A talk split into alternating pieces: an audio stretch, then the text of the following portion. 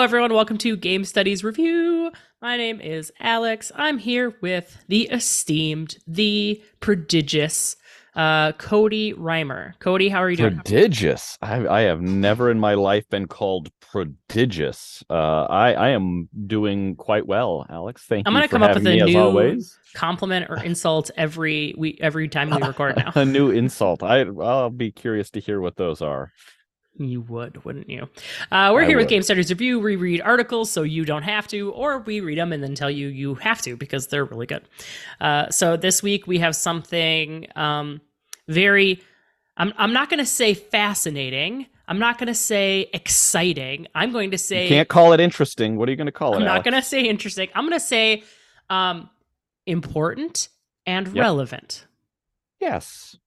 What you what you desperately want to say but won't is that it's pretty pretty dry and pretty technical in in some ways. The topic Mm. itself, not the article. I thought the article was was just fine.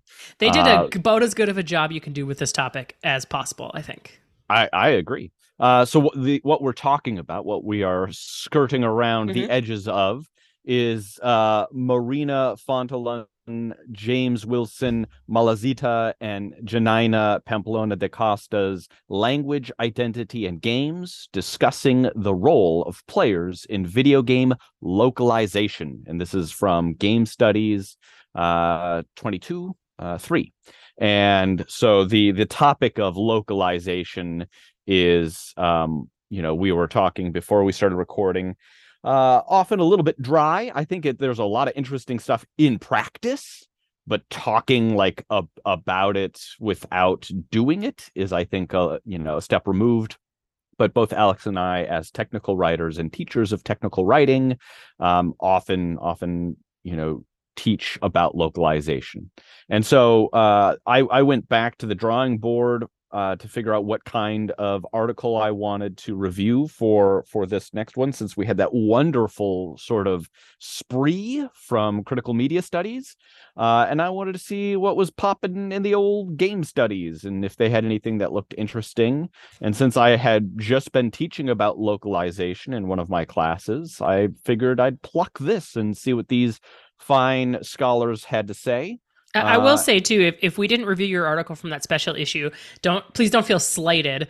Um, there were a couple really popular ones. Actually, I think the two most popular ones in that issue we didn't um, even get to, but just felt in the in the interest of moving on and trying to hit as many different publications as possible, being interdisciplinary, um, that we needed to shift out of that journal. So if you were like, "Man, I really wanted to hear what you had to say about my article," and I thought it might be coming up Well, next, they should have reached out to us then. then reach out to us. We'll we'll still do we it. can go back. We can go back if Totally if can. people want us to review something. They know where to find us.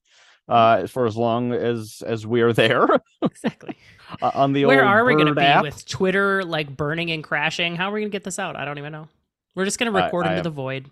record into the void. We've Fine. got email addresses. I mean, some folks have found our email addresses, looked us up, reached Yeah. out to us. That was a, a welcome kind of surprise. Yeah. Um, no, so yeah, we, the uh, if if you want us to review something, we can. But that whole article, I don't think there was a single one from that special issue that uh, I was like, you know, bottom line, uh, you could skip this one.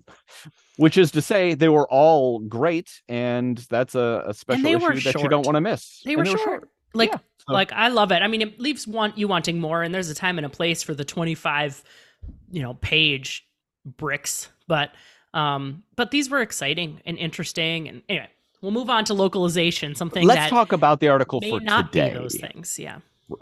So the authors are talking about localization. If you're not familiar, localization is like the step past translation. If translation is, you know, making uh, you know, the the writing make sense in a new language, word for word, uh, and transliteration, localization is also doing uh, updates for cultural accuracy.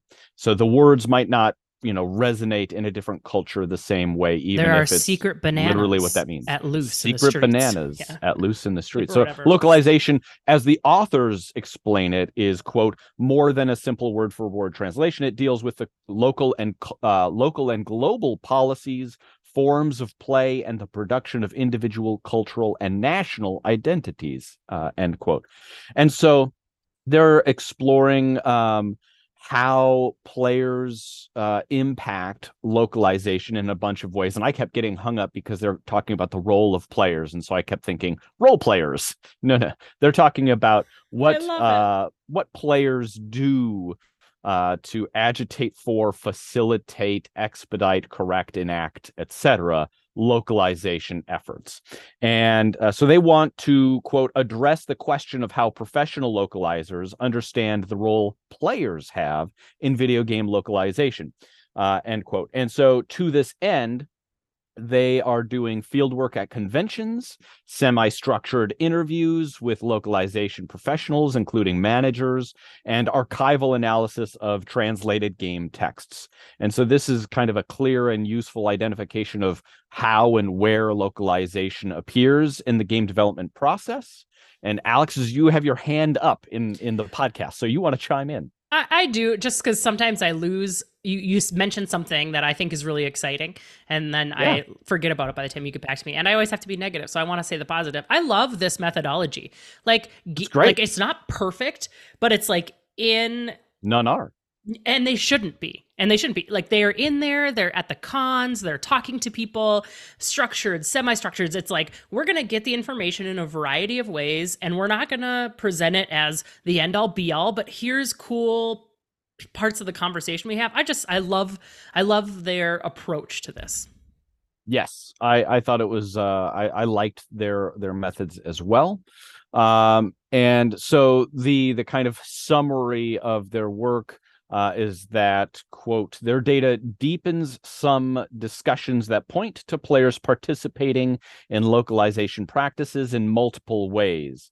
Uh, see for example o'hagan and uh, Mangiron 2013, including by driving market demand, contributing to fan translations and scripts, and using custom and commercial game modification software to develop homebrewed localizations. End quote. So they characterize uh, th- their data as kind of showing two prominent roles. Uh, the role of localization reviewers and the role of localization demand.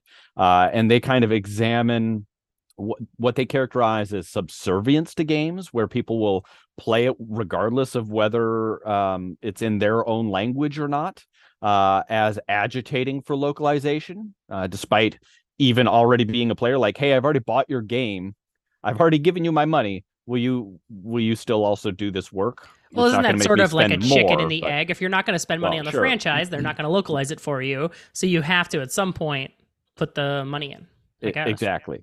Uh, creating strategies to cope with the lack of localization, uh, such as like modding and, and stuff like that, and then critiquing the work of localizers, like all your base are belong to us? Really? This is this is what what we got? Uh, and then identification of specialized forums importance so the importance of those forums uh, in re- player reported localization issues. So they have this great discussion where uh, and how managers navigate these relationships with players and the tension between permitting feedback uh, which is provided freely, and adopting it, choosing whether or not they're going to, you know, enact the feedback that they get. And this happens and shows up in all sorts of design situations too, that we've talked about and read about with participatory design and a lot of the work when we think about player feedback and how designers and developers um, have to sort of facilitate that dialogue. This is what a lot of my um, research uh, you know, kind of leans on and, and tries to explore. Uh, and I, so I was really happy to see similar notes kind of showing up in localization spaces. They write, quote, localization managers and specialists stated that they choose which player suggestions, if any, will be considered when reviewing the localization process, end quote, which makes sense, right? They're not going to just adopt everything, but the where and the how that they do and the when they see it and how it shows up in process in the game development and design process is really interesting and i really like the way that the authors articulate how localization has to be kind of baked into the game design and development process early early on and their exploration of like where and how uh, the development process goes when you've got like uh, simultaneous releases in you know different languages so there's this talk about localization happening early and they they write that the localizers perceive player reports as significant as a significant issue to improve their localizations but also recognize that such reports require evaluation and or deferral to the translators. Like sometimes they just say we've we've got to let the translators you know say thumbs up or thumbs down and we also have to evaluate everything that comes in. We can't just say like you know yes it's good we'll we'll fix it. It's well i don't know. We've got to wait. And so the these localization efforts benefit community-based infrastructure and processes and digital distribution means broader market but more demand for localization and ability to formally talk about localization issues through reports and forums. But ultimately the bottom line from publishers according to the authors is that often as expected cost and market impact drive and decide everything and th- how those influence localization decisions is uh, particularly interesting. Yeah, I actually wrote that same uh, line under one of the things that I loved and that I was very interested in because I'd be curious as to like what the budgets are for localization like and i'm sure it's different across companies but i'd love to see like a deep dive into you know how this company or that company someone who's very successful at it or someone who's not um, handle localization. Because i know translation can cost when you're looking at paper documents can cost one two three i mean lots of lots of dollars per page. So how does something like a game with hundreds of dialogue options like how do you pay for that? Um, like are you in order to account for uh, cultural nuances? Do you have people who grew up in multiple different areas around the world? Or like how you know like what is the the process of vetting people who do that? I'm, I'm just i'm curious about that like the nuance of the, that the side. business work of doing the business. uh localization. Yeah yeah. yeah, yeah i thought that was maybe, maybe because i'm preparing for my spring class in uh, publishing and selling video games. I thought that i would have loved to hear more about that. Uh, but when I, to- yeah I'm I'm interested in in the kind of the technical how you know how it works because I I teach writing for content Mm-hmm. management and as part of that class uh, we talk about modular authoring, structured authoring, single Yep. source use of like XML and DITA and stuff like that, Yep. and how that uh, enables and uh, renders you know more efficient translation efforts and so i'm very curious where how you know the dialogue uh gets gets marked up for localization efforts in video games Yeah, I, I'm totally with you on that. Um, so I'll talk about a couple little gaps here. Um, they're pretty nitpicky. The the one big thing that I kept thinking, so they say specifically we want to address the question of how professional localizers understand the role players have in video game localization. And I keep wondering to what end? Like is this to empower users? Is it to create a roadmap for players to have their voices heard? Is this to um and, and I I think I lean towards this, but like start to create like a framework for video game localizers. Like this seems like a good information if you were an actual localizer to see the practices that other people are doing and see kind of like come up with your best practices and strategies. Um, so I just kept wondering like to what end? To what end are we looking at this question? Why? I, I I think my I- don't know that they necessarily do a great job of answering that, but my answer would be that if we can better understand the role that players have in improving localization issues, uh, we can better facilitate their basically they're free labor because they're offering True. you know these suggestions right and that's that was part of what they did talk about we can better facilitate how we can make use of that free labor we being like game designers yep, game yep. localization managers how we can make use of that so that we can afford to efficiently localize to multiple languages and get the game you know into you know more people's hands or into their hands in uh, a kind of uh, cultural uh, language and accuracy that resonates better with them. Mhm. And so, um, you know, the, the the business folks, the money men would say, all right, well, let's if we can localize to an extra language uh, without adding cost that might increase our market share and make you know make us some more money. And the localizers the artists the developers the people the the passion people are like well we just want our game to to hit people you know as as hard as we can with our message what we want them to get away from it the experience. And if it means yeah. localizing to a language that we wouldn't get to then great. And if the this kind of scholarship says you can localize a lot more easily if one, managers recognize the role that players have. Two, they make use of their three labor. Three, by enabling forums and reporting. Four, streamlining workflows for evaluation of that feedback. Five, et cetera, et cetera, et cetera. Yep. Then, then this kind of stuff is really valuable. Yeah, I would like to see this sort of translated and cut down to a trade journal article.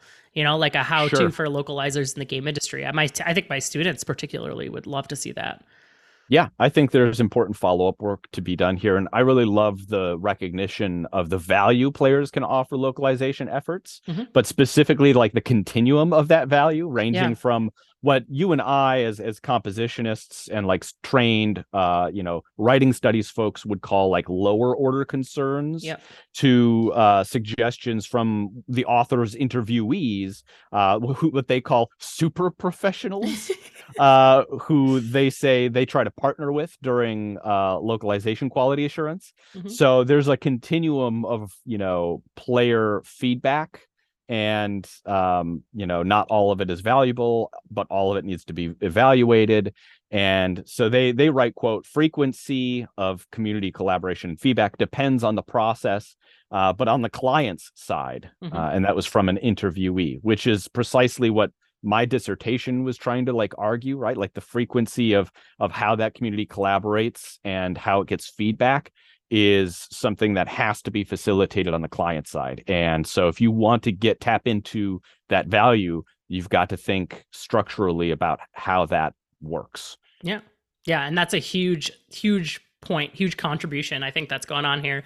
Um, I had a couple other little gaps um, one was just the I, the translation as a one to one. I think is at this point sort of a straw man that they're yeah that anybody who's talking about translation. Translation is never one to one, and I don't think anybody really thinks it is. At least not if they think about it for more than two minutes, and certainly not if you're publishing in an academic journal.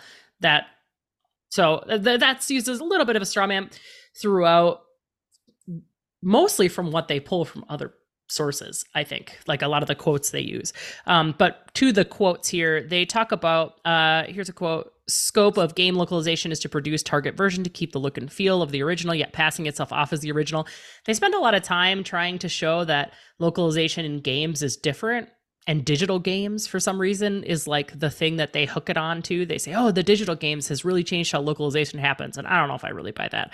Like maybe li- living games changed a lot as opposed to like localizing for Pac-Man in a restaurant. You do it one time, you send it out, and then you have something like WoW that's played in countries all over the world. And when you do a patch, you have to do all this localization.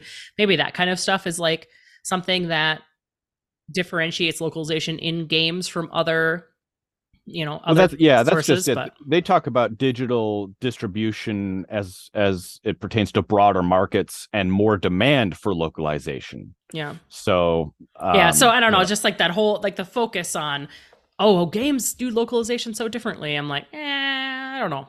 I I'm not really sure. I think everyone wants a target version that looks and feels the same like in each each localized market. So and you want that if you have an advertisement, you don't want it to look obviously translated from a different you know language or culture or whatever so i think that is everybody's kind of goal anyway um yeah. just a couple little things that i was like meh i don't know if i buy that yeah I think that that's that all. that's fair. Um, I I liked some of the the connections that they made throughout. They uh, pointed to Kurt Squire's work on cultural uh, culture and play. They pointed Edwards. Uh, they wrote quote When a gaming culture becomes recognizably important, it becomes necessary that the industry address it by supporting language localization catered to that culture. End quote.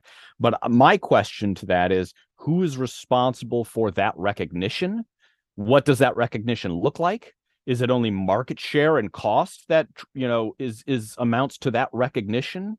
Is it only the levers of capitalism that say and dictate when that recognition has reached critical mass or past a, a certain kind of point in the sand? Like what does that mean? Because gaming culture becomes recognizably important. Well to who right? Uh, so that that was one of my kind of big questions that I would love to see more interrogation of, and that requires, I think, getting into a, the back end um, and talking with localization managers, much like they do here, but not about the practices and roles of players, but about the money men and and their budgets and the hard decisions that they have to make about which markets get you know localized and which markets get you know hung out to dry even if there's a you know vocal minority of people who are like let's get it in this language and they're like there's just not enough money there. We see that you're passionate. There's a lot of you who are vocal but you're st- you are still not enough. Like how how does that ooh i'd be curious too stuff. like non-monetary concerns like if you have um, cultures that have uh, less or cu- cultures if you have uh, countries that have fewer um, copyright laws or intellectual protection rights or things like that where people yes. steal the games. So that you might have a huge player base from there, but no one's buying it. Like I wonder if that influences right. it. Oh yeah, and, and, they talked about the legal issues as well as the technical mm-hmm. and cultural issues, and that was one of the things I liked as well. Yeah. I'd wonder Sorry, too, like no, no, no, that's great. Um, I'm anytime I say something that inspires somebody to be so excited that they interrupt me, I'm thrilled. And also, like, uh, there are there are particular groups that do streaming and set like set the tone and esports and stuff like that. So I wonder too, like if you come from a small culture or you don't have a lot of players in your country, whatever, um, if or language, not many people speak it, but you are powerful in like visibility. I wonder if that would influence where they spend the money too. Huh? Yeah, the money fund yeah. is very fascinating. I think too. I'm glad that they that they focused on that. Yeah, I think that uh, if I had to try to give a bottom line for this sort of article, it would be if you are interested in how players interact with game design and development at eh, you know the kind of intersection of language and writing and translation and localization this is a phenomenal article. Um, but otherwise you know you can just recognize that players are vocal about every part of a game when they care about the game and that includes. and sometimes they complain and sometimes they complain and sometimes the complaints are like there should be a comma here and you know often uh, you know uh, uh, occasionally they're just wrong like yeah. no no you don't need a comma there and the real estate of the screen for the subtitles is really important and so no we don't we're not doing that yeah hush just hush. So. I would say my bottom line is uh, I totally agree with that, but um, I would make a call to the authors to put together, you know, a two pager for an industry journal or something out of this. I think I think the localizers themselves could really benefit from having access to this. Um, although Game Studies is free, so it's not like it's behind the paywall, but maybe. I, I would like to see follow up research, especially now that they've oh. got some uh, some wonderful contacts in terms of localization managers and people doing uh, localization work in the industry. We're going to keep an eye on you. I don't know the whole list of authors. Marina Fontolan et al. We're going to keep our eye on you. Well, there you go. All Thanks, right. Cody. Thanks yeah. for joining me. Email Thanks us if you uh, want us to read some stuff. Otherwise, uh, we'll see you not in the Twitterverse, I guess.